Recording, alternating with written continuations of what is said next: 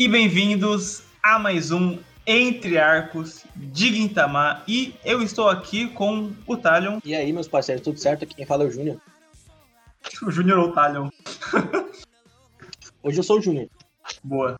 Estou aqui também com o Gart. Salve, salve para mais um Guintama. For Divas agora, né? Isso aí. Estou também com a incrível Emily. E aí, gente, tudo bem? Aqui mais uma vez. E hoje, nossa convidada é a Helena Demarte. Roubamos ela do quadro quadro para gravar conosco. E aí, Helena? Quem é você? De onde você veio? Primeiramente, obrigada pelo convite. Estou bem feliz para falar dos meus mangás favoritos, que é Gintama, né? E eu faço criação de conteúdo lá no Quadro Quadro. Tô tentando fazer a cabeça de todo mundo para dar uma chance pra Guintama pra gente gravar lá, mas enquanto eu não consigo, né? Então, eu vou participando de alguns aqui que me chamam. mas é isso. E também às vezes apareço no Vigilância Sanitário. Isso aí. E hoje vamos falar do For Divas, que é um arco que, pra mim, ele foge um pouco do padrão do Sorati, mas eu fui percebendo que não é bem que ele foge, mas ele acelera um pouquinho para chegar no ponto mais alto que é pesado. Termina mais leve do que começa, basicamente. Porque normalmente os arcos do Sorati ele seguem uma fórmula de começar com uma comédia mais sensível, assim, mais engraçada, é, e depois chega num ponto onde vai escalando as coisas, aí tá no último ato do arco e fica tudo mais sério, a coisa explode de fato. Aqui não, aqui a gente teve é, um pouquinho de comédia, já estourou a, a, coisa mais pesada do arco, que foi a suposta morte da Autosia, e aí depois foi esfriando, conforme foi passando no ar. Como eu sempre comento aqui, uh, o Gart, ele assiste.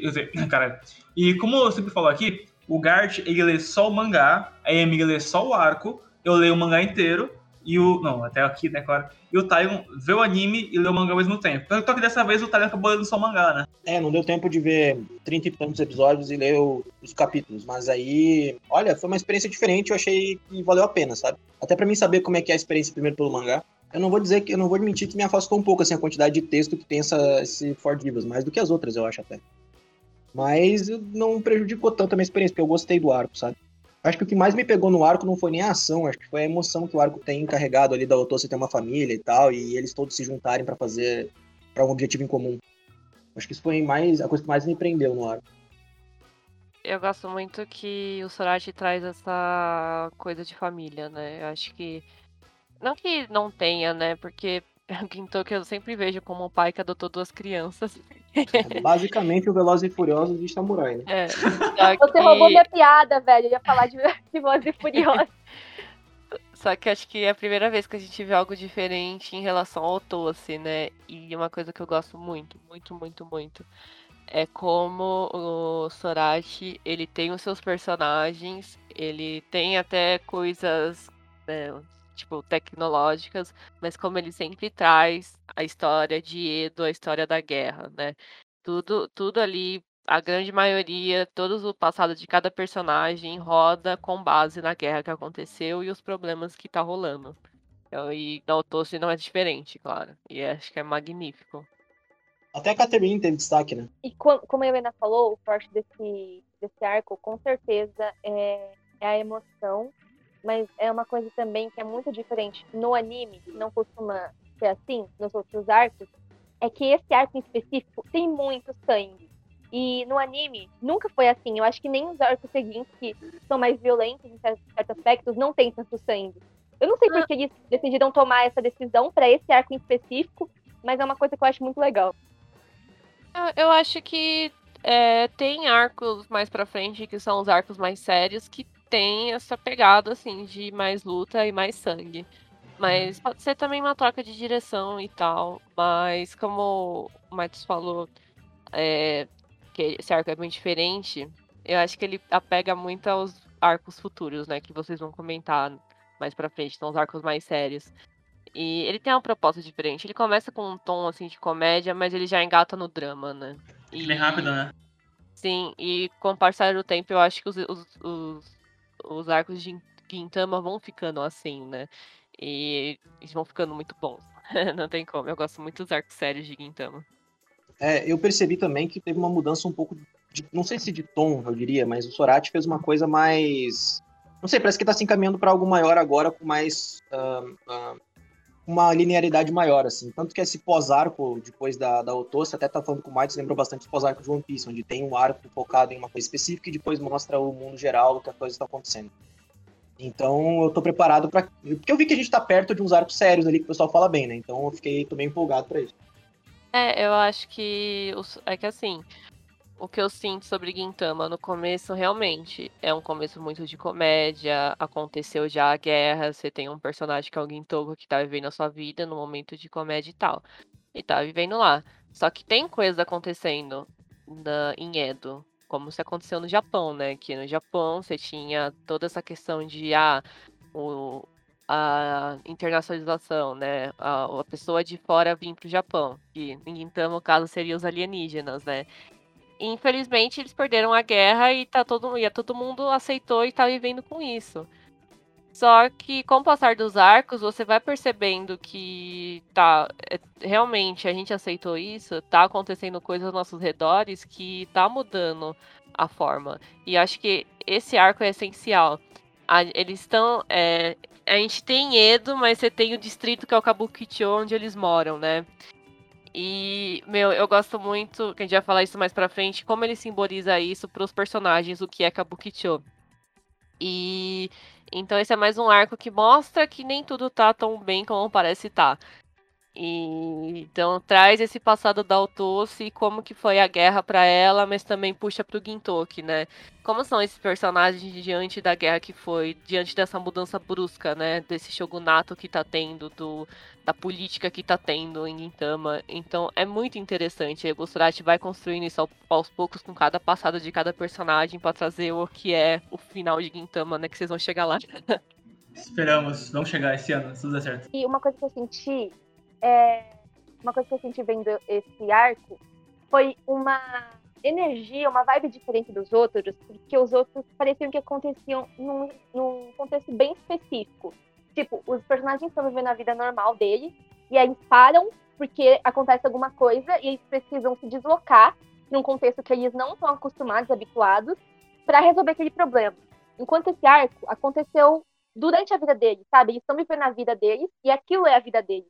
Eu acho que é Sim. é por ser com todos os personagens que a gente já conhece, ou é, tipo, ser no, no em Kabukicho mesmo, que é o lugar que eles, sempre, que eles sempre estão. Então, eu acho que foi diferente nesse sentido. Dá a impressão, apesar de ser um arco bem fechado, como todos os arcos de Gintama, e costumam ser bem fechados, principalmente no começo, dá a impressão de que é uma continuidade para a história, o que alguns arcos podem não dar essa sensação. Eu acho que esse dá justamente por ser no contexto que os personagens vivem normalmente. É, e eu, eu acho que até puxa um pouco isso, porque é, a Otoshi é uma das primeiras personagens que aparece em Gintama. E eu acho que é a pessoa mais familiarizada que a gente tem. Então, quando a gente tem um arco sobre ela, que junta né, o Gintoki com os filhos dele, né, que é a Shinpachi e a Kagura, eu acho que é muito fácil a gente ter esse sentimento de normalidade né, que é aquele sentimento de família que ela sabe, sabe que os dois estão juntos. A gente já, mesmo antes desse arco, a gente sabe que o, cari o carinho que o Gintoki tem pelo Otoshi e vice-versa. A gente é só acho que só for formalizou o carinho do porquê eles têm o carinho. Mas a gente já diante de todos esses arcos que passaram, a gente já sabia que ele tinha esse carinho. Então, por isso que acho que quando mexe com o Otoshi, é, é aquela coisa, mexe com a família. A gente tá vendo o que tá rolando na família. Então por isso que traz esse negócio de normalidade.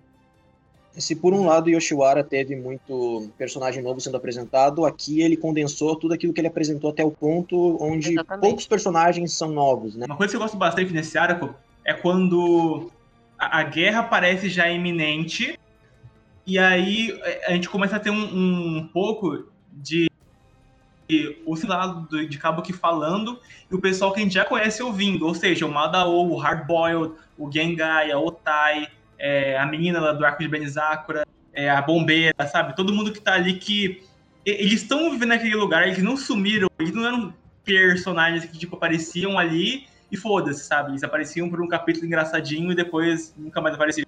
Aqui é bom porque mostra a união dessa desse bairro, né, desse lugar essa comunidade. Eu acho que o Sodashi faz muito bem é, escrever essa sensação de que todo mundo ali realmente é próximo. Porque, assim, você vê dois personagens que a gente nunca viu interagindo em tela, mas a forma que eles interagem parece que eles são conhecidos mesmo, porque eles são, eles estão vivendo todos ali no mesmo lugar.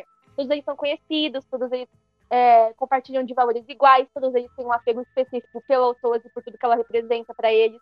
Eu acho, acho, isso muito bom, de verdade. Eu acho que Gintama é, é, como eu já disse várias vezes, o forte são as relações dos personagens, mas eu acho que o Sorachi ele faz de uma forma muito única, porque realmente parece que os personagens que deveriam ser estranhos, que poderia dar uma sensação estranha de ver eles interagindo, parece que eles são conhecidos mesmo, e isso é muito legal. É, eu, eu, é uma coisa assim que eu mais gosto de Gintama. É a construção e a relação dos personagens. E, e, realmente, eles poderiam ser desconhecidos, mas eu acho que uma coisa une a eles, né? É o problema do, da questão do governo que tem em Gintama, a questão do shogunato. Ok, eles vivem no, no, no, no no shogunato e tal, só que todo mundo ali sofreu por alguma coisa. Você tem o Tosi que perdeu o marido, você tem o Gintoki com o Katsura e o Takasugi que lutaram a guerra. Uh, você tem a, a, acho que a mais deslocada com certeza é a Kagura, né? Que tem a, tem a sua questão familiar, mas você tem o Shimpad que perdeu já o pai. Você tem até a Ikumatsu lá, que é da loja de lamen, que perdeu o marido. Então, é tudo isso. É, cada um tá lá no, no bairro, mas cada um tem a sua história em relação à guerra, ao governo. Então, por isso que é muito fácil os personagens se unirem e se entenderem, né? E se apoiarem. Então é muito bom quando o Sorati traz esses personagens para apoiar qual, qual, que seja ele, seja em cada arco, mas nesse caso é o arco da Otosse, porque faz sentido, né? A gente olha e faz sentido, entende, né? Então por isso que é muito forte. É, a questão é que, como alguém que tem primeira experiência com Gintama, eu comecei meio tipo, vamos ver o que, que vai dar. E aí, tá, foi. Parece que foi gradual, assim, foi ficando interessante conforme eu fui conhecendo os personagens. Aí chega um ponto aqui, por exemplo, onde a gente já tá, onde é como se a gente fosse parte do Heroes do Year, a gente tivesse sido introduzido junto com a Kagura e o Shinpachi, e com o tempo fosse se apegando aos personagens. E aí, tanto que agora, quando acontece uma cena é, emocionante, como aconteceu um, ah, da Otose lá falando que eles eram a família dela, eu sinto como se eu fosse parte dessa família também. Então, de certo modo, acaba que, é, assim, aspas, fillers de Gintama que o pessoal fala, né? Acabam sendo importantes para isso, porque a gente vai vendo uma comédia besta, mas a gente vai se apegando aos personagens mesmo sem perceber. E aí, quando tem essas cenas emocionantes, a gente acaba se tocando mais. Isso enriquece muito a é, experiência. É um, é um estilo muito interessante é, de você apresentar o seu elenco e a sua história com tons de comédia, daí você chega lá, mostra um negócio triste e acaba surpreendendo todo mundo. Tem um autor aqui que até tá falando com o Maitos há um pouco tempo atrás, que era uma Ida Jun, escreveu Clanad, ele faz muito isso. E eu sinto também que o Sorachi faz muito isso, o Shinohara de Sketo Dance e o Witchwatch faz muito isso. Você tá lá vendo comédia assim, e tá, tá lá, você tem os trejeitos de cada personagem. Daí você chega lá, vê uma história triste, e você fica triste, e você se empolga com o personagem. E isso é muito interessante. E o Sorachi sabe fazer isso de um jeito muito delicado e muito bem feito. Falando mais da minha experiência, eu também sinto, eu também sinto essa. Esse foi o arco que eu mais senti que ele quis trazer algo emocional e que iria trazer, mover a história mais pra frente, sabe? Tanto que moveu.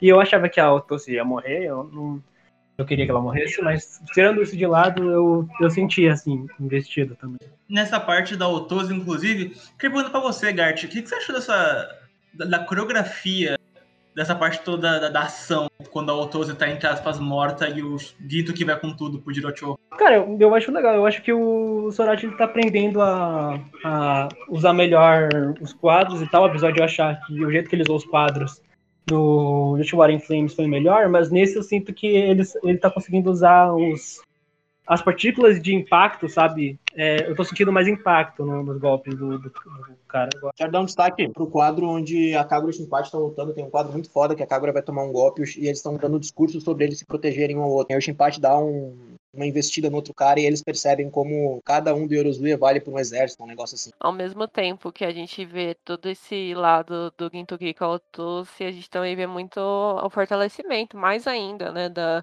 do Gintoki com o Shinpachi e a Kagura. E eu tinha esquecido dessa cena em que o Gintoki vai lá rezar no túmulo do, do ex-marido da Otoshi. Chega os dois lá e fala: A gente vai lutar com você. dele. Não, porque se vocês forem comigo, vocês vão morrer. A Kagura pega, segura o Gintoki pela, pela, pela blusa e fala: A gente. Fala assim, diretamente, né? A gente é uma família. A gente, você tem que confiar na gente e a gente confia em você. E isso dá um tchum nele, assim. É uma das cenas muito legais que até é, não é spoiler nem nada, né? Eles recortam essa cena e transformam até numa cena de ending no anime, que é muito. Quando acontece a coisa da Otose e o Gintoki fica meio impotente, assim, é, no hospital ele age como se tanto faz ela morrer, sabe? É muito indiferente, tinha que fechar logo a loja, sabe? Isso provoca, o Talion citou no começo do podcast que é, a Catherine teve esse main destaque ali, é, e é aqui, né? Porque o Guinto que é o tipo de pessoa que ele se sente culpado, guarda a culpa pra si e finge não se importar ao máximo. Ele leva bastante isso até tomar esse chegar para lá que faz ele acordar. Ele aceita calado quando percebe que tá errado, sabe? É que eu acho que é, eu acho que aquele momento que ele tá querendo fugir, né? Tipo, já deu. É meio que para proteger todo mundo. Porque Sim. ele sabe que todo mundo ia contra eles, né? Então, pô, é melhor tirar o Tosse de Kabukicho, vocês saírem e, tipo, se acontecer alguma coisa, eu que me responsabilizo e dou um jeito nisso. E tá tudo bem se eu morrer. Eu, eu acho muito significativo é, esse arco pro Gintoki, porque ele tem muito essa questão de ele não se importa de ser sozinho, contanto que ele consiga proteger as pessoas que ele se importa. E esse arco tá aí para mostrar que o Shinpachi e a Kagura, eles vão ser duros com o Gintoki se for necessário, porque não é justo que ele carregue todo esse fardo sozinho, não é justo que ele é, queira proteger os outros e seja inconsequente, e eu acho que é muito importante, principalmente o fato do Shinpachi ter dado um soco na cara dele, eu acho incrível, o mais perto dele chegou de, que ele chegou de fazer isso antes foi naquele naquele arco que a Kagura vai embora do com o pai dela e o Shinpachi fica muito bravo com isso porque o Gintoki tem é, essa questão de querer proteger todo mundo por questões que já aconteceram com ele, mas é, ele, ele tem que aprender que ele tem que levar o sentimento dos outros em consideração, sabe? E que ele não precisa é, carregar tudo sozinho. Que ele, da mesma forma que ele confia nas pessoas, é, as pessoas... calma da mesma forma que ele confia nas pessoas, as pessoas confiam nele. Então, é, eu acho muito significativo para ele, eu acho muito bonita essa mensagem. O Sorati, acho que trabalha isso de uma forma muito sutil. Essa, essa mudança do Gintoki, porque ele é uma pessoa solitária, ele ficou solitário depois da guerra. Ele tem muito medo de perder as pessoas mais próximas. E eu digo isso até por questões de, sei lá, passado, mas também digo por questões de tipo, pô, ele perdeu o Takasugi, né? Tipo, cara saiu da vida dele, então ele tem muito medo do que pode acontecer. Então é uma forma muito sutil dele tentar mudar isso, né, do o Gintoki, pra, de uma pessoa solitária para ele poder confiar mais nas pessoas, né? Então por isso que tem o Shinpachi e a Kagura. E você citou a questão do Shinpachi, e meu, é uma experiência muito doida, porque eu assisti Gintama a primeira vez em 2015. E hoje eu tô reassistindo com meu namorado. A gente deu uma pausa, porque ele acabou viajando, a gente vai voltar. E daí foi quando vocês me chamaram, e daí eu só retomei para ler o, o Ford Divas. E essa essa visão que eu tenho diferente assim do Shinpachi, assim, que coisa doida. Porque eu sempre achei que ele era um personagem que não era forte. E hoje a mudança que tá tendo, né? Então, essa cena específica dele dando um soco no Gintoki é tipo, acorda, meu, não é assim que as coisas funcionam. A gente tem que dar um jeito. Para mim foi muito significante, assim, muito importante. É, significativo, desculpa. É, porque, meu, é, é assim, é importante. Os três ali são importantes, né? Exato. O, também, como eu falei, né? Isso também tem a ver com a gente se sentir fazendo parte do Eurozuya, porque a nossa reação quando o Ginto que fala aquilo é a mesma da Kagura e do Shinpachi. A gente entende porque que ele tá falando aquilo, só que a gente não concorda. E aí eles nos representam ali na tela. O Shinpachi também teve mais uh, destaque, citando, abrindo uma, um parêntese aqui, também naquele arco da popularidade, onde o Shinpachi fica numa posição abaixo do que ele gostaria e aí ele começa a ter mais destaque a partir daí. Né? É é então acaba, o conceito do Shinpachi acabou mudando para ser a nossa representação na tela, mas também não ser só um personagem que faz isso por humor, sabe? Uma personagem que eu queria pontuar aqui, que a gente acabou falando um pouco até agora, que, que é uma que tá desde o começo, que é a Pirako, né? Que é a filha do Jirocho. Que eu acho que o, o modo que a gente vai conhecendo a, a personagem é bem singular, né? Porque a gente começa já, tipo, vendo ela uh, procurando o Gintoki, porque o Gintoki é o homem mais forte do, do cabo, que é, o, é os boatos que dizem. Aí ela manda aquela. O sonho dela, barra vontade dela é querer fazer a, a cabo que virar uma, uma cidade de flores, né? Fazer uma chacina. Uhum. É, ela começa a falar também sobre é, o, o, tal de Hirocho acabou com a família dela. E aí o Ginto que acaba caindo nesse golpe dela. Depois tem essas interações muito desconfortáveis por parte dos dois, do Jirocho e da Pirako, porque eles não parecem pai e filha propriamente. Porque ele, ele é um tipo de pessoa que dá muitas costas fáceis, ignora o passado e segue num rumo muito certo egoísta, né? Se for dizer assim. E aí quem acaba fazendo ele ver desse jeito acaba sendo a própria filha. E vice-versa. Os dois se ajudam a conseguir meio que re resetar toda a relação deles dessa forma.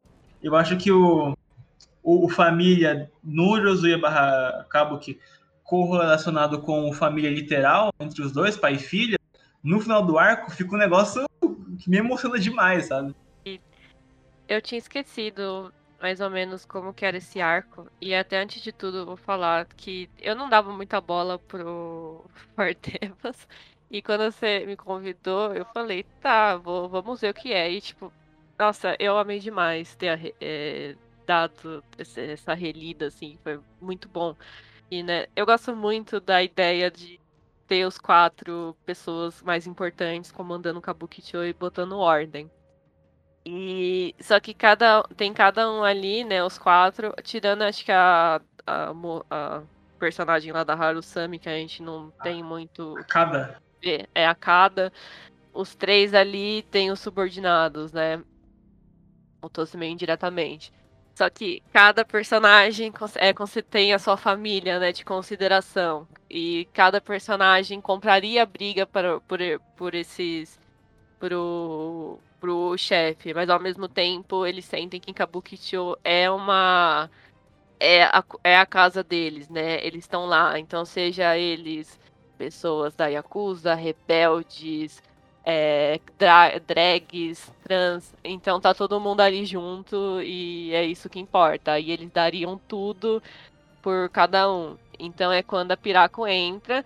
Eu sei que ela faz uma puta treta lá, mas. é, e, e, é muito doido, porque eu tinha esquecido do. Assim, eu, eu sabia, né, que ia ser sobre o Tosso, eu sabia do marido e do, do, do Yoshiro. Mas eu não, eu não lembrava o papel dela, né? E é muito legal quando eles contam a história da Otoshi, né, do, do, Giro, do, do Girosho. E é bem triste, né? Daí você. É, é, acho que é em três pontos esse arco em relação a Piraco. No começo você fica, quem é essa doida? No uhum. segundo momento você fica, meu Deus, que mina chata. E no terceiro momento você quer abraçar ela e falar, vai ficar tudo bem. Com certeza. Cara, aquele final que a que, nossa, alguém me convidou, é você, Anik, né? O Ginto aqui. Aí ele fala, aí o Jirocho ele faz aquela introdução da Yakuza, aquela pose. É muito prazer, eu Sim. sou o Jirocho, quer viajar comigo? Aí ela chora, desaba, nossa, não dá. O... Inclusive, a gente tá falando agora da Pira. A coisa da backstory da, da Otoso, eu não lembrava muito. E eu tava falando com o Talion antes de começar a gravar. Ele tava sendo, na verdade que era o ponto dos contrapontos, dos, dos vilões serem contrapontos do Gintoki, só que versões alternativas dele. Como que você vê isso, Otávio? Ah, tá. É porque assim, eu sinto que todo vilão é, de, de Gintama, que nem todo, nem todo mundo é vilão de fato, né? A maioria eu acho, eu julgo até como antagonista. É. Mas é, todos eles me parecem uma parte do Ginto que se não tivesse tido Yorozuya ou se não tivesse tido as pessoas que ajudaram ele. Tipo quando o Ginto, que, por exemplo, tá com fome lá no túmulo do marido do Otose, o Otose é, deixa ele comer o que, aquilo que. a comida do marido dele, aí o Ginto que faz uma promessa pro Otose e tal. Ele poderia ter encontrado alguém que, na verdade, queria se aproveitar dele com isso, né? Então teve vários momentos que eu sinto que o Ginto poderia ter tomado um outro caminho e o Sorati coloca esses vilões como se eles fossem um paralelo do Ginto que se isso tivesse acontecido. Então eu senti isso em Oshiwara, senti isso agora em é, no Ford Divas, senti isso em Yoshiwara, uh, uh, Yoshiwara não. No outro arco lá que aparece o cara do som lá do Takasugi, putz, qual é o nome? Shinsei hum, Cry. Crisis. É, o... É. é. Perfeito. Então, eu acho que, acho que o Takasugi é o maior paralelo do Gintoki de todos, assim. Deve ser o que tem mais... Porque ele e o Gintoki são basicamente a mesma pessoa, só que com objetivos diferentes e... É, em, em ramos né? diferentes, né? É, então. Uhum. Mas os outros vilões eu sinto que são partes do Gintoki se não tivesse tido as pessoas que ele teve, sabe? É, a mentalidade que ele tem de proteger as pessoas. Porque, de certa forma, o, o vilão desse arco, ele...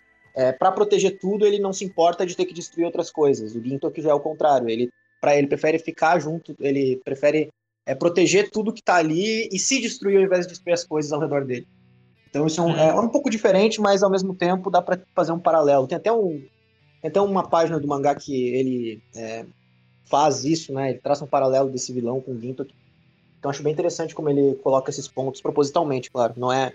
Até falei pro Matos, né? Isso não é uma crítica, não é, um, tipo, não é uma parada negativa. Eu acho até legal isso, porque é uma coisa consciente do Sorati. Ele não faz isso porque ele não tá, não tá entendendo o que ele tá fazendo. Então eu gosto. E você falou do Takasugi, que a gente vai entrar nele, né? Que vai falar do pós-arco. E uma coisa assim que eu sempre senti, né? Em questão de é, e, e Takasugi. Os três querem a mesma coisa, só que eles estão tentando de, três de três jeitos diferentes. o, Gin, o Gintoki, você parece, ah, ele meio que largou, mas ele quer uma Edo melhor, ao mesmo tempo que o Zura quer. Ele tem a sua, sua gangue lá, que chamam de terrorista, mas ele não é um terrorista que nem o Takasugi que quer explodir tudo. Então cada um vai do seu, vai do seu jeito, né? Cada um Uhum. enxerga a diferença, cada um acredita em algo diferente. Falando do, do pós-arco, eu queria perguntar pro Gart e pro Talion que tiveram a primeira experiência. Esse foi, eu acho que, o primeiro arco de Gintama que teve dois capítulos que estendiam pros vilões, né? Que, é o, que era o Kamui e o Takasugi. E correção pro Talion, né? Que ele falou, acho que no podcast do Shisegumi Crisis, eu acho. É, pode no Crisis ou no Yoshiwara. Que ele, você achava, Talion, que os dois já eram amigos, mas não, eles não se conheciam ainda. Se conheceram agora nesse arco. Quem? O Gintoki quem? Não, Não, o Takasugi e o Kamui. Ah, tá. Nossa, eu achava que eles. Inclusive, eu achava que o, o Kamui até tinha sido contratado por ele, cara. Não, sabia. não. O cara é um técnico de futebol, tá ligado? Contrata ali, tipo, É, não, cara, eu tava, eu tava muito na pira de que eles eram já. Eu, no, no fim, adivinhei, né? Adivinhei meio que sem querer. assim. Mas como É, que mas você é- viu essa situação aí, esse pós-arco? eu assim, na verdade, a primeira coisa que eu falei, eu fiquei um pouco confuso de, de cara. Eu falei, ué, mas ele não tá na nave do Takasugi, então eles se conhecem mesmo. Aí eu fui, aí eu fui entender o que tinha acontecido depois.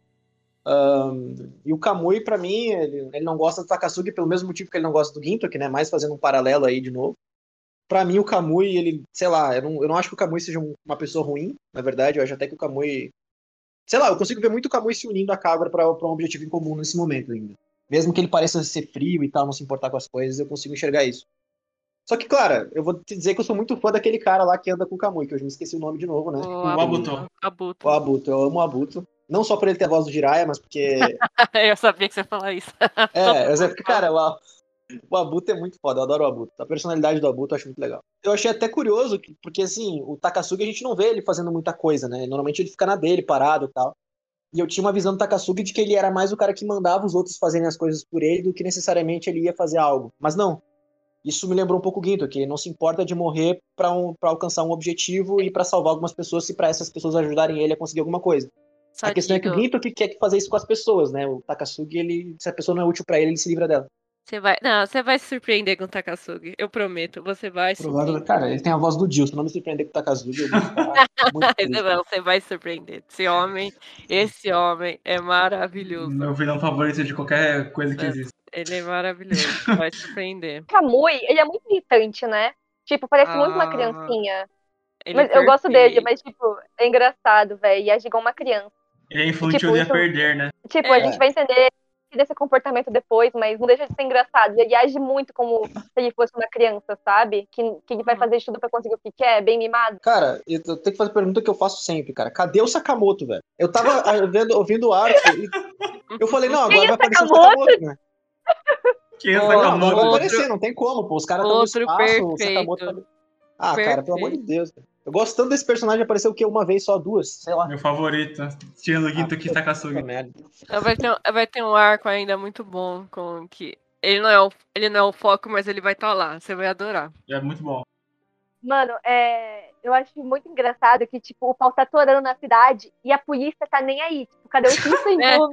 cadê o Que que é Shinsengumi, isso? cara? O Yakuza, velho, tomando, tipo, liderando a cidade. A cidade é, tá tendo uma guerra ali e a, e a polícia tá nem aí. Meu Deus, Tá tendo incompetentes.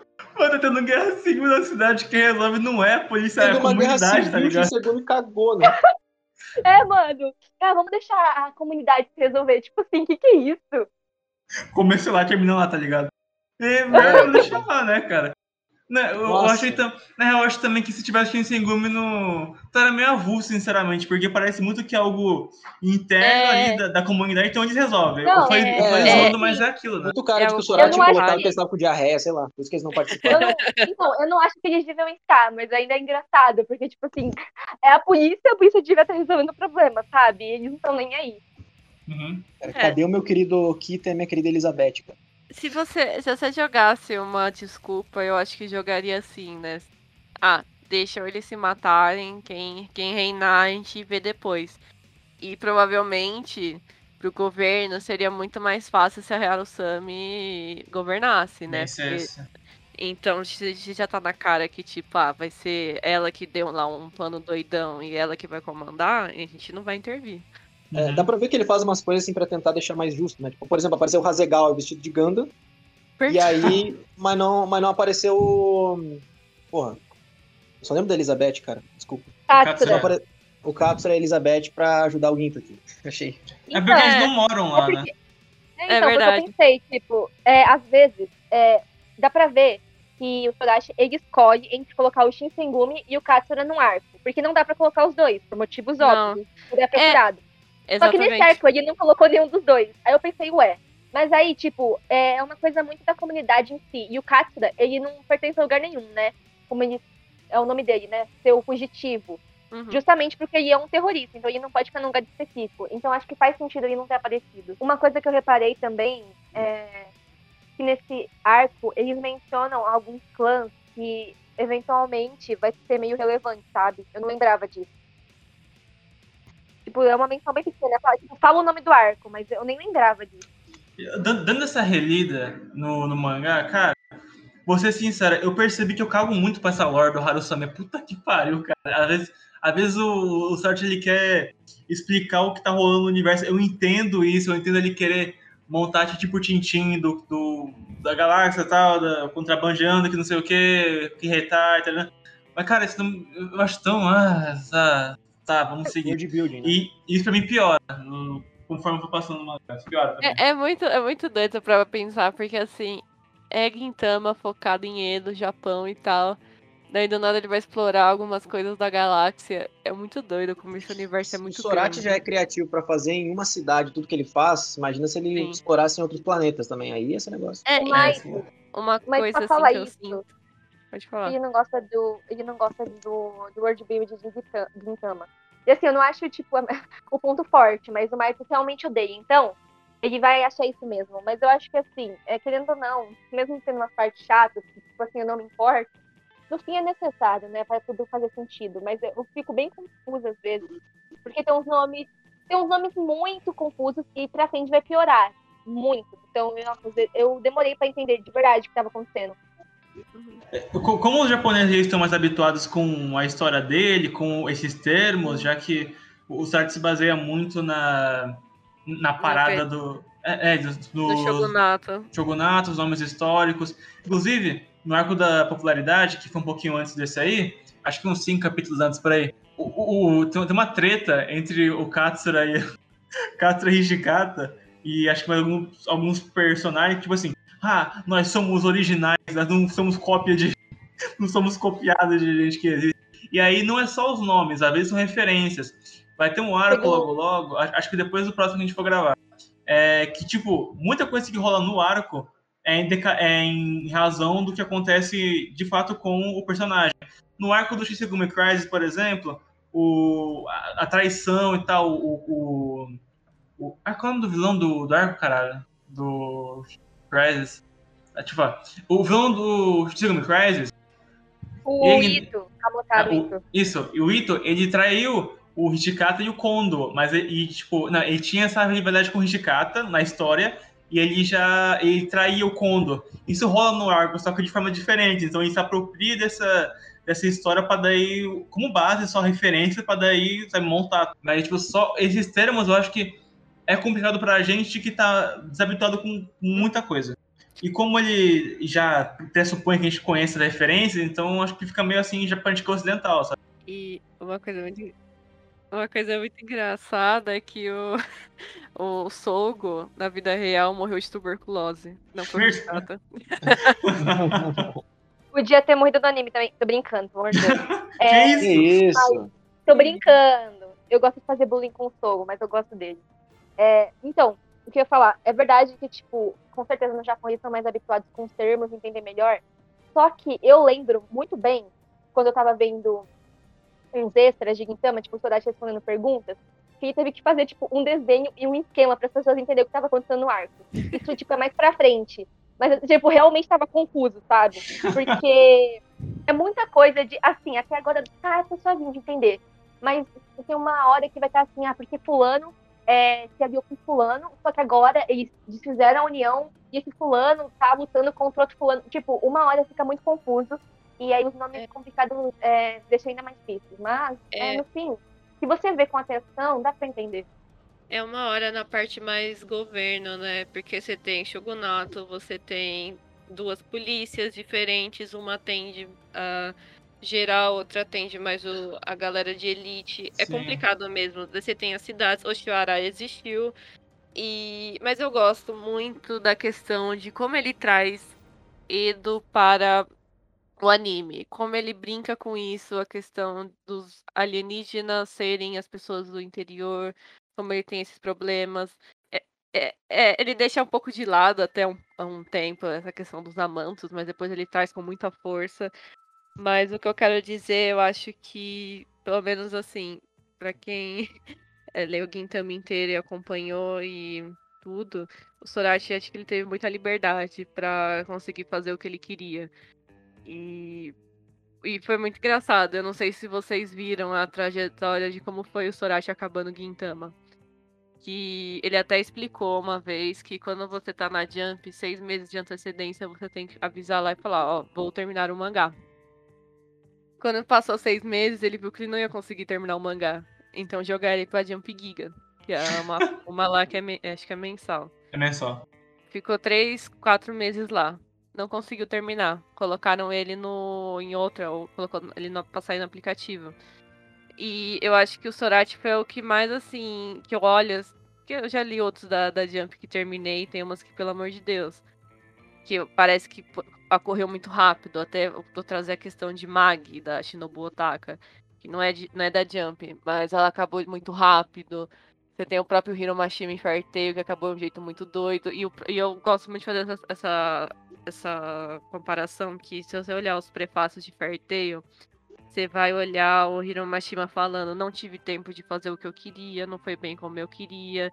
E hoje ele tá fazendo Eden Zero e parece que ele tá se divertindo, porque é o que ele queria. Então eu olho assim, Gintama, pega aquelas referências, vejo o jeito que ele começa, meia e termina o arco o jeito que ele quer trazer toda aquela questão de Edo, toda a questão de galáxia, é, negócio científico e tal, é o jeito que ele quer. É o jeito que ele tá comandando. E não sei se é porque Gintama se, talvez seja um dos mangás que vendeu um pouco menos da Jump e daí não tem toda aquela pressão. Então eu sinto que parece que ele tá fazendo do jeito que ele quer, sabe? É, tem até uma parte dos capítulos que ele dá. Ele fala um pouco disso, né? que ele não sabe se quanto tempo o Gintama vai durar, mas que ele tá fazendo o que ele queria. Um negócio assim que ele fala nesse For Divas. É, tá em função do filme e tal. De, ele falou, ah, não é, não é uma, a maior popularidade da Jump, mas ele fica sempre em primeiro em alguns toques, não sei, por, não sei por que isso acontece. Eu achei que ia ser cancelado há muito tempo, mas tá funcionando. Então acho que ele não tá se importando muito se vai é, continuar o manga dele ou não. Acho que ele tá tentando fazer o que ele quer dentro das possibilidades. Eu acho muito engraçado. É, eu falei isso em off, né? Até falando um pouco, acho que com o Gart, se não me engano, antes. Que, cara, o. Mano, acho que no volume 32 do Gintama, o Sorachi tava tipo, mano. Eu, eu não fiz nenhum poder pro, pro, mangá, né, cara? Como que eu vou fazer jogo assim? E, tipo, isso era como ele tava lamentando pra si mesmo. E muita coisa também, tipo, ele começa a jogar uma, um só na ferida, começa a reclamar de muita coisa começa a desabafar depois daquele. Assim, ah, mano, esse arco tá, não tá tão bom, mas curtam aí, tá ligado? É. Sendo sincero. E tem muita coisa que ele faz piada com a revista, né? Que até parece que é umas cutucadas, às vezes até no anime, né? Eles brincam sobre isso. Que até lembram na parte da. Mas isso aí é parte de criação da, da, da direção do anime, né? Que eles falam que a Bandai separou da Sunrise, que teve, intrigas. Então eu sinto que ele tá muito confortável onde tá. E, mano, quem senta de um dia pro outro, ah, vou fazer um arco onde meus personagens brigam por causa do seu arco de popularidade. É incrível. Então eu sinto muito assim que, claro, você tem outros. Não vou falar que Sorachi ele é original na comédia dele. Mas quem senta para fazer piadas com outros personagens da Jump, sabe? E se, vocês darem uma chance pra Skater Dance, o Shinohara, ele deu muita. É, muito do que ele é hoje, ele se inspirou no Sorachi, porque o Shinohara foi assistente do Sorachi. E vocês, vocês estão lendo o Witchwatch, tem uma Então, cena É, lá a que falar, é o aparece. Né? Ele aparece. Não, Então ele- é muito ele legal. aparece, assim. ele aparece dar conselho ainda, tipo, um conselho que o, Hum. que o Kenta ouviu quando tava trabalhando com ele, que quis levar pro mangá, tipo, fisicamente. O macaco pra mim falou essa coisa. O macaco no caso do Sorachi. É o gorila. Uma- Gorila. É, então, é tudo assim. É, é muita coisa. Se você olha Guintão e fala, caramba, é muita coisa. E como ele junta isso de uma forma tão assim. Interessante. É comédia, é drama, é história do Japão, é tecnologia, é espaço. E é claro, você tem uns furos ali, mas, meu, é muito legal. É muito legal. E esse arco é mais diferente. Perguntar uma coisa meio fora aí. É, meio fora, não sei se faz, se faz sentido ou não, mas o que, que o Sorachi veio fazer depois de Gintama? Porque eu nunca mais vi falar dele, né? Ele, pa- ele parou, só que agora ele fez um. Ele redesenhou lá uma, um negócio de Dragon Ball, que muitos, muitos autores fez isso, mas ele parou por um tempo. Ele falou que ele ia parar pra dar uma descansada. Não sei se ele vai voltar a escrever. Sim. Eu- Eu não sei, eu não sei também, porque, tipo, começou em 2005, eu acho, Gintama, e terminou em 2015, eu acho. Não, não, não, não, não, terminou em. Faz, faz muito mais. Peraí. 2018, né? Não, acho que, acho que 2019, mas deixa eu ver. aqui. 2019, por aí, né? Eu acho que se o show- se o Dash fosse fazer alguma coisa, uma outra, alguma outra coisa, ficaria ruim. Tipo, eu não gosto de ser esse tipo de pessoa. Mas eu realmente acho que ele não ia conseguir fazer uma coisa, tipo, tão boa quanto o Gintama, sabe? Não é Acab- necess- necessariamente ruim, mas sinceramente não acho que ia conseguir. Ah, Gintama 2 com o filho do Ginto, que é ó, a ideia. É. O O, o, o Gintama. Aí vai ser, vai ser é, um- tipo uma história de mistério pra gente descobrir quem é a mãe. Aí, tipo, a criança vai ficar fazendo. Vai ficar voltando no passado do Gintoki, com todas as mulheres que ele já se envolveu, pra descobrir quem é a mãe. Vai ser a história do filho do Gintama. Filho Mas- do Gintoki. é eu, Filho do Gintama. E eu, Eu sou o tenho, Gintama. Eu tenho esse pensamento também, só que meio que quebrou com Esquetodense, depois que eu fui ler o Kanata no Astra. E Gintama acabou em 2019. Ah, sim. Leia o Ah. Witchwatch, tá, por favor? Lê Witchwatch, isso. Lê Witch... Brincadeira. Cara, Wi- Witchwatch é o novo Gintama, cara. Eu não vê que não quer, velho. Literalmente. Não é Sakamoto Days, é o novo Gintama? Oi? É, que Sakamoto Sakamoto Days é o novo Days. Gintama nos, nos arcos sérios, né? O Os Witchwatch. arcos é, tipo, sérios. Os Witchwatch é o é... Witchwatch. Não, o Witchwatch, ele é literalmente Gintama, cara. Os personagens, a comédia de arco sério aí no meio, cara, É Gintama. verdade. Cara, é muito Gintama, não tem como. Novo Até a quantidade de texto. É, é, é a inspiração, né, que o, é, que o Shinohara tem do Sorachi. Uhum. Cara, Caralho. Pior é que, só que depois do baque que foi o pós-arco, eu não consegui. Eu li aquilo meio que. meio que ainda no. Como eu posso dizer? Não é apático, mas eu, eu tava um pouquinho cansado já, e quando eu tava lendo aquilo, eu não senti direito às coisas, mas como eles são dois personagens que eu gosto, eu fico feliz que eles estão juntos. É que era já algo é, previsto, né? Já tava na cara que ia acontecer. Sim. Ah, outra coisa também, agora perguntando pro Talion e pro Gart, é o seguinte. ahn, sobre.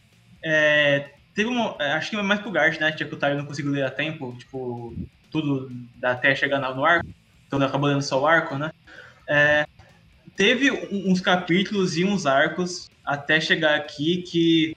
Eu, de cabeça, teve o arco dos gatos, teve o arco do, da Ketsunoana, teve o arco da popularidade, e teve os capítulos do, do filho do Hasegawa. Não, teve o Hirokaku também. E teve o capítulo do, do amigo da Kagura que morreu, sabe, doente. Esse aí foi. Esse e o capítulo do, do filho do Hasegawa foram os que eu, chorei, assim. Quase chorei. Cara, perto. cara, o cara tirou pra capítulo ano de Gintama, cara. Ah, Não, mano, é- Cara, eu vou falar, vou falar assim, no mangá de Gintama, eu, eu consigo sentir, eu não consigo sentir tanta emoção assim, sabe? Porque eu acho que as caixas de texto atrapalham muito ao que eu tô sentindo no momento. Porque toda hora eu tô, eu quero sentir alguma coisa, mas eu tenho que parar pra entender o que o cara tá querendo dizer ali. No final é uma coisa que eu já sabia só de ver o quadro, sabe? Sim, sim. Mas é. Mas eu, mas eu, mas assim, agora comentando sobre especificamente os capítulos, eu gosto desses mais curtos, assim, mas pra mim deveria acontecer, para mim eles deveriam acontecer que nem eu tenho um comentário sobre esses mais longos. Que se eles se o Sorachi ele quisesse demorar mais alguns capítulos pra fazer aquilo e não encher de balão de fala é, e de pensamento, eu acho que seria melhor, sabe? Uhum. Eu acho que ele quer condensar demais as coisas e explicar. Porque ele sempre quer explicar, então quando ele tenta condensar, fica esses caixas de texto que ia fazer quem reclama de Hunter x Hunter ter inveja, mano. ah, mano, é que aqueles arcos de Hunter x Hunter, pelo amor de Deus. Eu, eu, não, eu não consegui ler essa última leva do, do Togashi, porque eu tô com medo, eu não lembro de nada. Juro, eu li esses dois últimos capítulos, assim, eu só passei o olho e falei, aham, aham. tipo, dá pra saber, sabe? Não precisava de toda essa explicação. Eu É, acho eu- que Eu não sei se ele. pensar que, que os leitores são burros. Mano, eu de verdade não sei qual é a intenção dele. Eu É, não sei se é um negócio de, de relembrar, né? Ta- Talvez o, o Sorachi ele deve ter medo de que o- os leitores não lembrem dessas informações e ele quer reafirmar pra galera com a cabeça fresca, sabe? Porque, vai, tem personagem que não aparece faz dois anos dentro do, do mangá, sabe? É, Se eu tivesse tema semanalmente, eu tinha esquecido que o Sakamoto existe, honestamente. merda. Pra mim, se não soubesse que ele era importante, eu também. Mas, cara, pra mim, o, o Sorachi, ele tem muita essa sensação que ele quer que as pessoas entendam exatamente o que tá acontecendo o tempo inteiro, sabe? Então, ele pega muito na mão pra mim. Até na hora de ele explicar as coisas, os temas, o que os, ele explica até os, o que os personagens estão sentindo, o que, que eles estão pensando, o que, que eles fazem, o que, que eles vão fazer, o que, que eles fizeram. Ele, pra mim, o Sorachi, ele, ele sei lá, cara, o visual, o, o que ele desenha, o- a característica visual dele é muito menor do que ele bota em texto. Isso me incomoda um pouquinho, porque porque para mim, nesse tipo de histórias, Slice of Life, a ter uma sutileza daquilo que tá passando é bastante importante, sabe? É, eu acho que às vezes eu sinto muito isso em mangás shonen, ainda mais a Jump, né? É muita explicação, mas eu ainda, ao mesmo tempo, é uma coisa que vem de animes e mangás. As falas são muito autoexplicativos, né? Do tipo, você tá lá, um personagem e fala, vou abrir a porta. Ele abre a porta. E a gente tá muito acostumado com série e filme que tenta deixar o negócio menos explicativo. E anime é muito assim. É, eu citei o Clanad, Clanad eu senti muito isso quando eu reassisti há pouco tempo atrás. Então, é claro que com o tempo a gente acostuma, mas é muito estranho você parar pra pensar. É muito autoexplicativo mesmo. Pra mim não teria problema. Eu vou agora defender Hunter x Hunter, segura. Pra mim, se fosse. para mim, se fosse como foi o, a narração do Quimera, no qual ele tenta. ele tenta trazer um, um, um fator épico narrativo, no qual ele precisa descrever cada coisa porque ele quer, ele quer adicionar um impacto àquilo. Como, como, como um escritor escrevendo o seu poema. Ele quer descrever o que a coisa que está acontecendo exatamente pra gente sentir mais aquilo. Mas quando em os personagens estão falando o que a gente já sabe, beleza? Mas ele não tá fazendo aquilo por um, por um valor épico, por um valor. É, é, tra- trazer, trazer a poesia pra história. Ele tá falando, eu- pelo menos eu sinto, que ele tá falando justamente porque ele quer explicar alguma coisa. E não pelo. E não por estética, sabe? Eu não sinto Uhum. que o que o cara traz é estético, eu sinto que o que ele traz é explicativo. Mas acho que nos capítulos que eu citei antes, que é o do, é, do garoto que adota o Hasegawa e o do, da Kagura é, com o garoto que tá doente, esses capítulos têm bem, bem menos diálogo. Então acho que o impacto deles acaba sendo bem maior, sabe? Aquela coisa de é, no fim só fica a Kagura dando- é, fazendo os exercícios na chuva. Aí chega o Ginto, o Satian, o Hasegawa, o Katsura, o Tai, o Shinpachi e fazem junto dela pra honrar o garoto, sabe? Pra deixar ela feliz. E quando você percebe que no fim das contas eles vão estar juntos, isso me dá.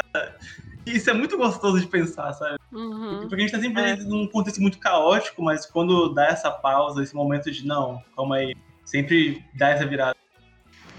aquele, aquele capítulo também da, daquela água na chuva, né, que já passou, também tem, tipo, pouquíssimo diálogo e é um dos melhores, sabe?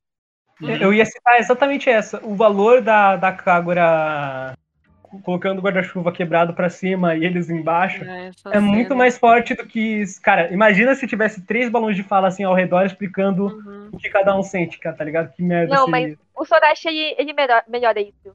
Pelo menos que eu me lembro, assim, eventualmente. Tipo, um- o meu arco favorito. Tem. é, a minha cena, provavelmente, minha cena favorita de todo o anime. E é boa justamente porque significa muito, ao mesmo tempo que é uma coisa muito simples, sabe? Então, eu acho Sim. que. Ele, ele perde a mão às vezes, mas quando ele quer, ele faz, faz um negócio mais sutil. Ele, ele é muito. Ele tem que entender, tem que valo- valorizar mais a arte dele do que o diálogo, né? Uhum. né, pra mim, pra mim ele, ele é muito explicativo mesmo. Mas eu, mas ah, eu, eu sinto assim que o Sorachi ele tá evoluindo bastante. Dá pra ver a evolução dele em 300 capítulos? Eu consegui ver a evolução. 300, 311. É, e Gintama. Quer dizer, ele já escreveu uma one shot, mas Gintama é o primeirão dele. é, sim, debutei na revista. Ah, eu- eu- o que eu consigo apreciar dele é que ele parece entender muito bem os personagens dele, sabe? Sim, Sim, sim. sim, com certeza. Eu acho que ele gosta do, do que ele faz dentro dos personagens. Igual a gente tava falando no outro podcast. Cara, não existe gente. Cara, cara, tu pega o Zura, compara o Zura com qualquer personagem, cara. Tu não acha um outro Zura. O Zura só funciona porque é Gintama. E É. e é, o, é o Zura ali, sabe? Quer dizer, É. Cara, é dos melhores personagens de Gintama, isso. É, é muito isso, assim, né? Agora, parando pra analisar. Ele tem um carinho, ele entende como os personagens funcionam, por isso que eles são tão profundos. Pode ser que Então, Esquetodense é um pouco assim também, mas você sente esse carinho que ele, que ele tem, né?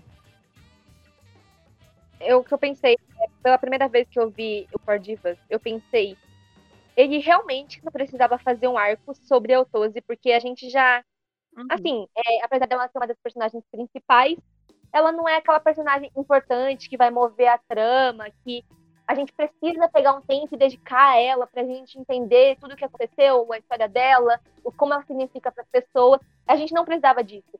Mas o Sorachi fez questão de fazer isso. Porque ele realmente ele não se importa em tipo deixar a continuidade da história em segundo plano, porque ele priori- prioriza mesmo os personagens. E eu acho que é isso que faz Gintama ser tão bom, sinceramente. Isso é algo que eu vou comentar agora. Eu tinha, quando não foi confirmada a morte da, dela, eu, eu já tava achando, eu não tava gostando, tava achando ruim. Porque como ela é uma personagem que a gente conhece ela mais por, mais por quadros, tipo, não existem quadros focados nela, sabe? Ma- Imagina, imagina é, arcos focados. Por isso eu achava que se ela morresse, se- pronto, perfeito. Você mudou a perspectiva do, do anime, assim, você mudou o setting, mais ou menos. É, eles não poderiam, não poderiam mais ficar naquela casa. E a personagem que segurava eles a esse, esse status quo, não segurava, né? Eles, eles que se seguravam na maior parte do tempo, mas a, a perso uma personagem que poderia trazer eles pra, frente, pra outro estágio dessa, dessa história, morrer, pronto, assim, perfeito. Mas depois de um tempo, assim, quando eu entendi, tipo, ele justificou ela não morrer, o que pra mim foi o suficiente, sabe? Uhum. Porque, Eu acho cara, imagina, imagina eu, o cara termina assim, ela, ela morre, pô, personagem importante morrer em um mangá de comédia Gintama, beleza, não, comprei a ideia. Mas aí, tipo, na minha cabeça, até aquele momento, não fazia sentido ela não morrer, Uhum. sabe? O, tipo, ele, ele não ter dado um golpe fatal ali, ou ela ter sobrevivido por algum milagre, não faria sentido. Até eu entender mais a história do cara e tal. Aí tudo bem. É, porque ele até solta o Katsu. Não faz sentido o Joshiro matar o Tosse.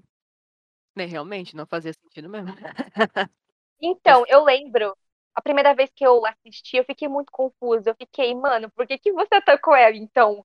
Mas aí depois eu entendi que era pra deixar ela de fora da guerra e tal. Exatamente. Mas é, uma coisa que você tem que se acostumar com Gintama é fa- falsa morte, viu? Porque eles fazem muito isso e vai piorar. Já aconteceu com Ah, Yamazaki, ah, aconteceu com a não é- Otase, ou com a Otose. Vai acontecer de novo. Tipo, o, Ah. o personagem é tipo, mano, não tem como ter sobrevivido. Morreu. Mas Eu ele não amo tá morto. Calma aí, vai chegar, vai chegar. Gintama, não- Gintama não tem vamos- seu feito. Não vamos dar muito spoiler, mas. Quando, quando Cuidado. aconteceu, eu o fogo de artifício na live. Na live Não, é só porque assim, tipo, você vai ter muitas surpresas, mas também vai ter falsa morte no caminho. Vocês vão ver, gente, vocês vão ver. Inclu- Inclusive no arco Urokaku, que é um. Você lembra desse arco, Gart? Me relembre. O arco onde alguém matou é, os pais daquela pessoa, só que a pessoa acusa que foi o Sogo que matou os pais da menina. Só que na verdade foi o companheiro do Sogo. Isso, isso é muito bom.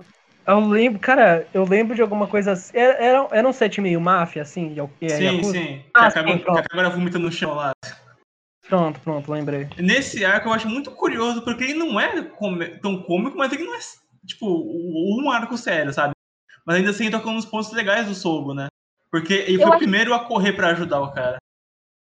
Só falar rapidinho que eu acho esse arco muito estranho. Porque não importa o quanto o arco seja de outra pessoa, o Gintoki sempre vai se meter. E esse arco, isso não acontece. Eu acho isso muito estranho. Tipo, é, o- é o Sogo lidando com uma situação muito passada e que é isso aí, é um caso do Shinsengumi que o Sogo quer resolver por si mesmo e resolve, né? É. Que no máximo envolve a Kagura ali, porque ela é sequestrada. É, infel- infelizmente a Kagura e o Sogo eles são um pouco, eles são conectados por nada, assim, do nada, sempre. Eles só se odeiam, eles só se olham e falam, eu odeio. E pra mim tá perfeito, sabe?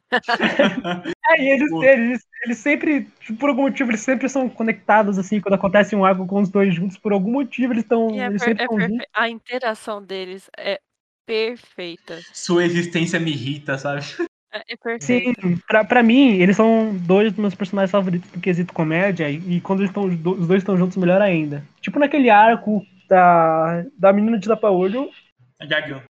Quando eles lutam, cara, quando eles lutam juntos. E a, Aí e a, e a Kagura. É, a Kagura no carro tem os dois e ela posta uma foto dela do cu dela, tipo, como se ela tivesse derrotado os dois, mano. Engraçado.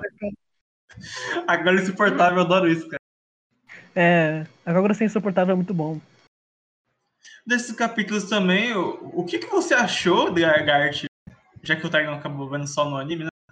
Gart, o que, você de você estar lendo de boa? Nossa, legal. Nós vamos ter é, popularidade, né? O nome do. Nossa, ficou em tal lugar. Aí você passa a página, um arco sobre isso.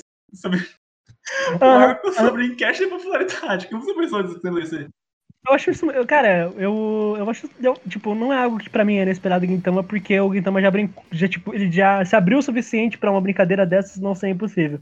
Mas são, não vou mentir não, esses tipos de interações pra mim me dão mais vontade de ler do que os próprios arcos sérios, sabe? Cara, Porque- eu achei esse um dos melhores arcos de Mano, a, a Elizabeth e o Sadaharu se espancando, cara, muito bom. Nada, no motapão aparecendo lá, fumando, vamos embora. E foi embora. E, gente, e o Hasegawa como Takatsugi, velho? Nossa. Não, você gosta de Takasugi e o Kondo de Kagura, não, a gente nem. Mano, a gente nem, se- nem. Mano, a gente tá de boa, cara. Não me incomodo, cara. Não, não ligo. Tipo, eu não me importo. Eu, tipo, eu gosto Eu, mano, eu amo essa gag do, dos personagens que no seu Takatsugi. Acontece, tipo, algumas vezes. Eu sempre morro de. Tipo, toca aquela música dele e aí. Eu vou destruir esse mundo podre. Aí, tipo, não é o Takatsugi, sabe? Eles zoam muito ele. Eu acho isso muito. Aconteceu nesse finalzinho, né? No, no pós-arco teve, Sim. né? O, o cara. Teve o. o, Lolicon fez isso. Dá não. Sobre o, o arco em si, acho que a gente comentou bastante coisa, né? No final, a gente acabou nem falando, mas. É, que, que finaliza cada é a, Pinaco, a Piraco, né? Sim. Cara, eu gostei muito da finalização dela, mas eu senti, cara, eu queria ter sentido mais essa finalização, mano. Eu sinto que daqui a cinco anos eu vou ler isso e vou pensar, caraca, não dei valor pra Cara, isso. É, mas duas coisas que eu queria comentar. A primeira, que agora eu não sei quem, quem fala isso, é que eles. ou Eu não sei qual personagem que fala, só que ele tá, faz comparação com o Gintoki e o Joshiro, né? Que o Gintoki, ele tá preso em Kabukicho por uma nova uma nova promessa e ele já perdeu tudo. O Joshiro ele perdeu e e poderia perder mais, né? Então, por isso que ele tá defendendo o Kabukicho. Eu achei muito genial essa comparação, assim. Eu achei muito linda. Foi assim que impactou assim meu coração e falou, mano, pesou, pesou. Fez todo sentido esse arco. Uhum. E outro ponto, eu gosto muito como o Sorachi trabalha com os seus personagens, ainda mais as drag, os trans. Ainda mais depois tem coisas lá com a Kyubi que eu não vou falar. Mas eu acho, eu acho que, claro, tem muito a melhorar, tem piadas assim que não, não precisa ter, mas eu acho É. que é muito cuidadoso, é muito assim, faz. Ele é muito cuidadoso. Ele- Eles brandam um orgulho, né? Sim. aquilo. Claro que tem as piadas e tal, é, Tem mas as piadas, ele- mas ele não ridiculariza a- Isso, é, é, a- por si só. Exatamente, exatamente. Você tem, assim, você tem personagens que são inimigos e tá ridicularizando, mas você entende a importância da, da- dos personagens e a Saigo lá é muito bom, é muito bom como ele junta. Ele trabalha isso desde o começo, né, do, do, do mangá, então tá lá é uma puta importância. Então eu sempre É. gosto muito dessa parte de. Eu- Bom demais. dos Eu acho per- muito dos parecido personagens. com as, como o Oda trabalha os Okamas também, como o Sorachi faz. assim, Eu, eu- acho, e eu ainda acho que é muito mais delicado. É, assim, o também Oda também tem os seus problemas, ele é- mas o, o do Sorachi ainda, eu acho que é ainda muito mais deli- delicado. E... É que Pode falar. Eu vou falar assim, o, o Oda, fazendo a comparação, o, pra mim, o Oda. Ele não conseguiu. Ele, tipo.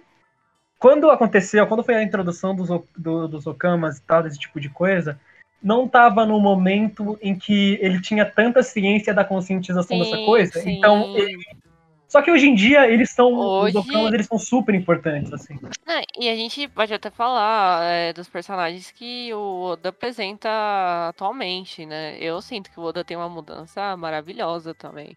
Ele é muito. Ele, ele é delicado. O Sorachi também é muito delicado. Então, é até uma coisa, né? Tem muita essa identidade de gênero, mas também tem muita sobre luta das mulheres. A Otossi nesse arco maravilhosa, não tem comparação. a- Sim. a importância que tem, a Kagura de querer lutar. Então é muito importante e significativo o que o, que o escreve, o que ele faz. Eu acho que o Celeste tem muitos problemas. Tipo, muitos problemas que as pessoas se recusam a reconhecer, principalmente os fãs mais saudosistas e tal. Principalmente nos arcos anteriores que eu falei, me deixou muito irritada é, na questão de Yoshiwara. Mas é, eu acho que ao mesmo tempo que eles têm muitas piadas, assim, muitas piadas meio que de mau gosto, é, no fim do dia ele zoa todo mundo, sabe? Então, Uhum. é, quando é pra tratar o negócio a sério, ele consegue fazer uma coisa boa, que seja respeitosa. E eu acho que Gin também é muito sobre isso, sabe? Todos os personagens são diferentes entre si, independente de em, em qualquer aspecto. Os personagens são todos diferentes. E no fim do dia, é, isso não importa, sabe? O que importa é que todos eles têm alma de prata, que eles têm o coração de um samurai, que eles vão proteger o que eles precisam proteger. E é no fim o que importa, né? Falou bonito.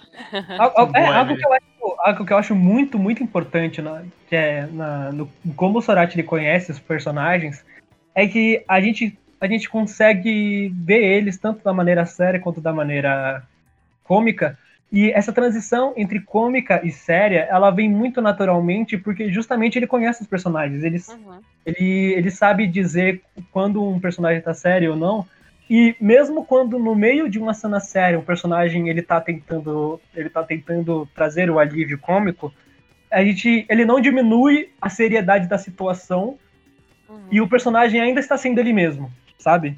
Então, os personagens eles são naturalmente engraçados e mas eles nunca, eles nunca abandonam a, o que está acontecendo, a seriedade da situação para serem engraçados. É apenas natural, intrínseco aos personagens. A, essa, essa dualidade de personagem. E eu acho isso muito importante pra Gintama. eu fiquei pensando bastante nisso, naquela cena que, que é logo quando ele e a Piraca se encontram e eles estão andando assim na rua, e aí é, tem é, aquele plano, que no final era a armação dela, mas do homem encostar nela, e aí o Gintoki, pra resolver o problema, fala, ah, vou resolver isso de uma forma muito madura, e vai lá e começa. Ele cai no chão, fala que tá tudo quebrado, não sei o quê. E aí, tipo, a Kaguda vai lá e faz a mesma coisa, e é muito engraçado. Nossa, Nossa, eu me mato de Eu rir. morri de rir com isso, não, cara. Esse- Mas aí, Essa de foi a repente, piada, a piada dessa, dessa lida, mano. É, e, e aí, e tipo, troca vira um muito rápido, né? sério.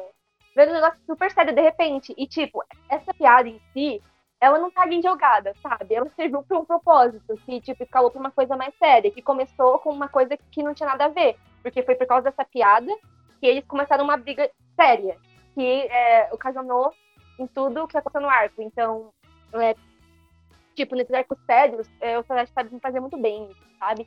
De fazer as piadas é, caberem no contexto. E eu acho que não tem aquele estilo sitcom, porque às vezes eu sinto que sitcom é aquela risadinha de fundo, tipo, é a piada pra você rir. E aí você tem que rir, sabe? Você tem que forçar a rir, porque eles param a trama pra fazer uma piada. Mas em trama não, parece que é só os personagens vivendo e eles são naturalmente idiotas, e isso é muito bom. Não, não. Eu, esse arco, pra mim, foi. É, pra mim, ele foi o que mais usou certo a. A questão. Tipo. Em nível pessoal de seriedade, esse foi o arco para mim. Porque a situação, da, principalmente no início, quando.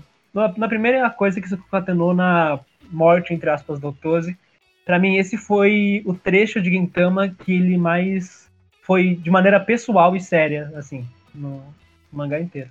Esse arco realmente é um divisor de água, sabe? Porque é, o que há. Meu Deus, foi tudo errado. Esse arco realmente é um divisor de águas pelo que os arcos sérios de Gintama eram antes de Fordivas e depois disso. Tipo, realmente muda bastante o tom. Fica ainda melhor. Vai melhorando cada vez mais, na minha opinião. Então, se você gostou disso agora, eu acho que você vai gostar muito do que vem aí. Bom, é, nosso podcast vai ficando por aqui. Eu vou chamando um por um e aí a pessoa vai falando sua conclusão e dando o tchau. Primeiramente, Talion. Bom, é, primeiramente eu quero dizer que eu ando gostando, apesar de ter uma fórmula semelhante, eu ando gostando bastante dos arcos de Gintama. Na verdade, foi uma experiência diferente, eu li primeiro pelo mangá, mas eu gostei.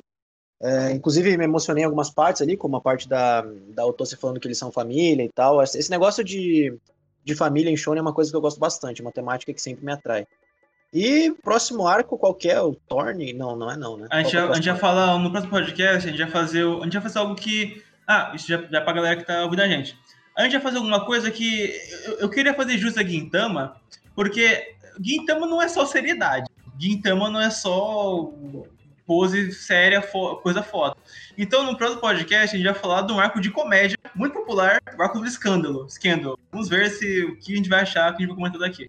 E pode ser que a gente use esse programa para comentar mais sobre os arcos de comédia também, mas inicialmente vai ser o único de comédia, depois do Scandal vamos pro Baragaki, que é o Torne. Ah, tá, que esse Quintama aqui é, é famoso, hein? O Quintama vendo aí, vem aí Quintama, galera. É, tá, tá, enfim, eu quero só falar que cada vez que passa um arco eu fico um pouco preocupado, porque provavelmente no final de Gintama vai ter muito personagem ali na minha lista de favorito, então. Mas isso é uma coisa boa também, né? Então, tudo bem. É isso aí, valeu por terem assistido e acompanhe os próximos podcasts, leiam o Witchwatch e acompanhe também o WJBS sexta-feira. Gart. Cara, esse arco ele foi. Ele, eu senti também que aconteceu uma. Cada arco sério acontece. marca uma melhora do, do Sorachi como autor, mas eu ainda sinto que o problema principal dele, que é ele querer se autoexplicar o tempo inteiro, permanece na história. E mas, mas, é muito interessante ver o amadurecimento dele, do, como traço e como e na, no texto que ele quer trazer. Como todo arco, ele sempre traz situações diferentes, mas que no fim elas sempre trazem o, sempre trazem um tema de, de família e de querer proteger as pessoas que, o, que é a simbolização do, do Tolkien no geral. Isso sem perder, sem perder o seu carisma através do humor e tal. Meu personagem favorito, né, fazer aquela coisa. Ainda, ainda segue sendo a Kagura, mas o Gintoki tá chegando, tá chegando. E é isso, obrigado pelo cast. Vamos para próximos arcos aí. E fico feliz por, por estar acompanhando aqui. Valeu, Gart. Emily. Eu gosto muito desse arco. É... A primeira vez que eu vi ele, eu senti, meu Deus, a melhor coisa que eu já assisti na minha vida. Porque nesse ponto da história eu já estava muito apegada, já estava muito envolvida. E esse arco realmente foi um divisor de água. Principalmente, né, porque no anime tem uma divisão bem clara. Esse é o primeiro arco sério na segunda temporada de Gintama. Até ia da é, primeira temporada, essa é a segunda. Então fica mais evidente essa divisão, apesar de que no mangá é, não existe isso, é só uma continuidade. Mas enfim, é, Eu reassisti pela segunda vez recentemente, eu continuei gostando muito. E aí, é, vou confessar que eu tinha uma dificuldade de ler, mas provavelmente porque eu já estava muito cansada de vista, mas os textos também me cansaram muito, muito texto, mas ainda assim é uma história incrível. Eu acho que, como eu disse, é, a partir desse arco, as conclusões do Sorashi vai ficando cada vez melhor. Ele se aperfeiçoa muito nas mensagens que ele quer passar, na delicadeza, é, nas coisas simples. Ele foca em coisas que ele, não, não precisava fazer, mas ele faz porque ele se importa muito com a história, ele se importa em criar uma atmosfera, construir uma história envolvente para todo mundo, e não só em mover o, o plot. E, e para mim, é o que torna a Gintama muito especial. E eu não sei, é, sempre que eu falo de Gintama, eu penso, nossa, eu não vou ter muito o que falar nesse arco, né? Mas eu sempre tenho muito a dizer, porque Gintama é, ah, é a minha vida, praticamente. Eu sempre descubro coisas novas é, assistindo, eu acho que, e lendo, e acho que não importa quantas vezes eu reassisto, eu sempre vou ter alguma coisa nova para falar. E é, faz parte da magia. Então, estou muito feliz de estar aqui de novo, ansiosíssima para os próximos arcos, que cada vez vai estar melhor. E é isso, muito obrigada por ter assistido e tchau. Helena, muito, muito, muito obrigado por participar. Foi muito bacana meio que acabar com essa. Não acabar, mas basicamente dar essa mudança no modo que a gente vai comentar, porque eu acho que, como vai, fluindo, assim, eu acho que não fica tão necessário acabar seguindo uma ordem específica, porque aí já puxa no outro ponto, aí fala daquilo, então acabou é, concatenando muito bem. Sua participação foi muito bacana aqui e vem mais vezes, né? É, primeiramente, obrigada por vocês terem me chamado, eu adorei. Eu, é muito engraçado porque você mandou mensagem, eu só vi 10 dias depois, né? Verdade. Não, não, eu mandei, eu já pensei, puta, mano, já era, eu me odeio. Não, vai, não eu não vi, eu, eu, eu só vi porque uma outra pessoa me mandou mensagem, daí apareceu. Meu, eu topei na hora, daí depois eu vi a data, eu fiquei, ai, meu Deus. Espero que não tenha acontecido ainda, mas que bom que não tenha acontecido. Mas eu gosto muito de falar de Gintama e é muito triste que as pessoas não dão chance para Gintama, mas fiquei muito feliz quando você me chamou e a gente, hoje, né, a gente tá comentando. E é isso, né? Gintama é minha obra favorita do mundo. E é tão gostoso ver todos esses personagens assim envolvidos na trama, sendo eles quem são, comédia, drama, a gente ri, a gente chora com eles. E esse arco é mais um arco que é a cara do Sorachi de fazer do começo, meio, fim. Tem seus dramas, suas comédias, né, exaltações. E é muito delicado tudo que ele trabalha, como a gente falou dos personagens e tudo mais. E como eu falei, a primeira vez que eu assisti lá em 2015 não foi tão impactante para mim. É um dos arcos que, ok, eu gosto, mas não é o meu favorito. E hoje eu acho que eu vejo de uma forma diferente. É, eu acho que eu entendi muito mais a luta dos personagens, o que cada um queria ali, né? Essa ambientação de família sobre cada um. E acho que a importância até, né, como a gente falou, da, desses personagens.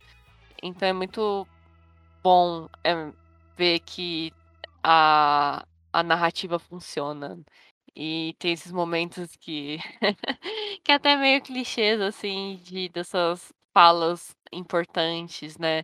Mas é tão, é tão bonito. É tão bonito como cada personagem se comporta, como eles lutam, o que eles almejam, e como isso vai mudando aos poucos, e como é bom reassistir isso, sabendo o impacto que isso vai ter no futuro. Então é muito engraçado. Mas é isso, eu fiquei muito feliz de estar aqui comentando Quintama com Ah, e, e a pessoa tá vendo um podcast, como que ela te acha? Onde achar a Ah. Helena? Eu, então, eu faço conteúdo lá no Quadro Quadro. Tô voltando a gravar agora, mas eu também faço textos lá no site. E também faço conteúdo lá na- nas mídias sociais. Então é é só, só procurar. É quadro X quadro, né? Quadro Sim. Hunter x Hunter. Então O, é o só teu procurar. arroba também no Twitter? Ah, e o meu arroba no Twitter é Zuraco, né? Ponto do Zura, né? É Zuraco. é, com nossa, é dois- verdade. com dois As. E é isso, e também às vezes eu tô no Vigilância Sanitária analisando mangás e animes ruins, né? Eles me obrigam a fazer isso, não me pagam nada, eles Boa só me sorte. obrigam e fevereiro, que eu- esse mês a gente vai ler Giant, infelizmente. Isso aí. Mas é isso, esse é meu trabalho, então se quiserem me acompanhar é só procurar. Tudo na descrição aí pra quem quiser conferir. E bom, sobre o arco, ele é uma coisa que me deixou meio. No começo, na, verdade, eu tinha essa. É- é- Essa situação de eu olhar pro arco e pensar. Ah, mas ele inverte a fórmula, mas o final fica meio broxa, fica meio chato, sabe? Eu não gostava tanto. mas eu acho que relendo consigo entender bem mais o cerne, que é importante e tal, essa mudança de tom, que foi importante também, a Otose não morrer, o Gash pontuou algo que clarou minha, na minha cabeça, é isso que faltava. É, o Jirocho eu acho bem interessante, só que eu acho que a introdução dos Fordivas no mangá ficou muito poluídas, vou dizer assim, porque era para explicar Tim Bujitim, e no fim nem foi tudo isso. E o pós-arco, é, a ideia que tem um pós-arco em Gintama é algo que dá muito hype, eu gosto muito. E bem, e é isso, e é porque é, e é mesmo, e ver, e jor, e como diria o Whindersson Nunes, e até o próximo vídeo, até a próxima live, até o próximo podcast, até o próximo Encar de Gintama. Uh!